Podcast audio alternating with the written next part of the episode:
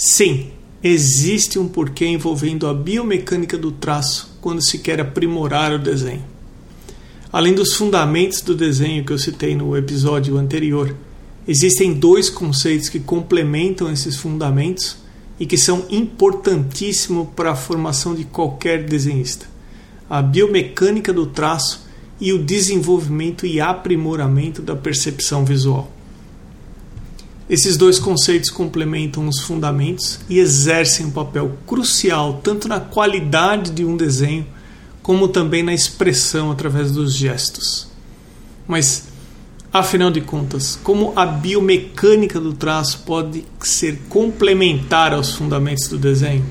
A biomecânica do traço sem dúvida, complementa esses fundamentos no sentido de uma correta movimentação do conjunto que utilizamos para desenhar. Isso é, pulso, cotovelo e ombro. Uma coisa é entender os fundamentos do desenho e outra coisa é aplicar de forma correta cada um deles durante o processo de desenhar.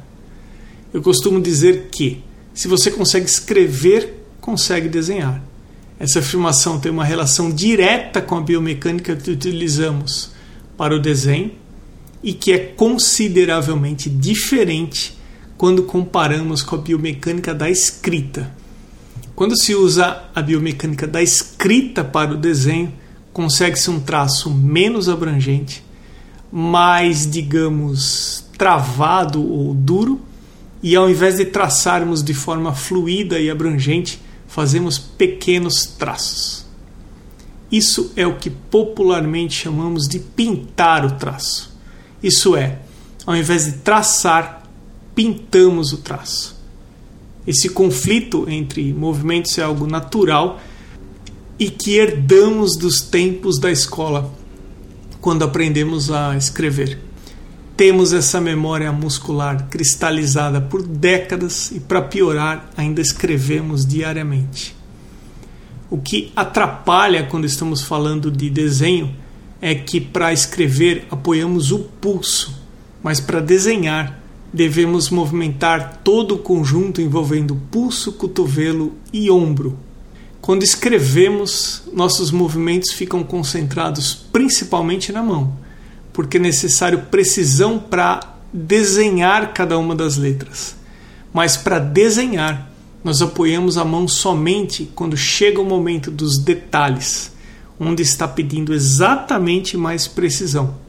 O tamanho do desenho é outro fator que determina quando e quanto iremos apoiar o nosso pulso na folha. Apoiar o pulso não te dá um traço muito abrangente o alcance do traço vai sim ser menor, mais limitado. O correto para conseguir um traço mais solto e gestual é não apoiar diretamente o pulso na folha e movimentar todo o conjunto que envolve pulso, cotovelo e ombro. Quando estamos falando de coordenação motora, movimentos repetitivos e precisão realmente é necessário insistir na repetição até cristalizar uma nova formatação aí no seu conjunto de neurônios. Mas depois que isso acontece, não voltamos mais ao estágio anterior. Incorporamos essa nova habilidade e refinamos a habilidade do traço. Aproveite esse episódio e preste atenção como você executa os movimentos quando está desenhando você sempre apoia o pulso ou não apoia? Você movimenta cotovelo e ombro também ou não? Você já parou para observar como é o seu movimento enquanto desenha? Acompanhe o Arte Academia no Instagram, no arroba Emerson Ferrandini. O podcast está também no YouTube, no canal Arte Academia. A seguir, o Instagram dos atuais apoiadores. Arte Gravura Amanda underline Novas underline Arts, Beatriz underline Lima underline Arts, Sibeli Monteiro ponto arte, Duarte underline Vaz underline, Elaine underline Art underline Drawings, Desenho ponto Desígnio, Irmigar underline Desenha, Janaína Ângelo ponto arte, Mari Delmonte ponto arte, Mário Sérgio Freitas, Mai underline Paintings, Mônica Mendes Artista, msouto.art, Osvaldo underline Soares underline arte, Patrícia underline PV, Pellegrini Ivana, Sérgio underline Fuentes underline Ilustra, T Costa Arte, Van Casberg, Vinícius Mendes Arte.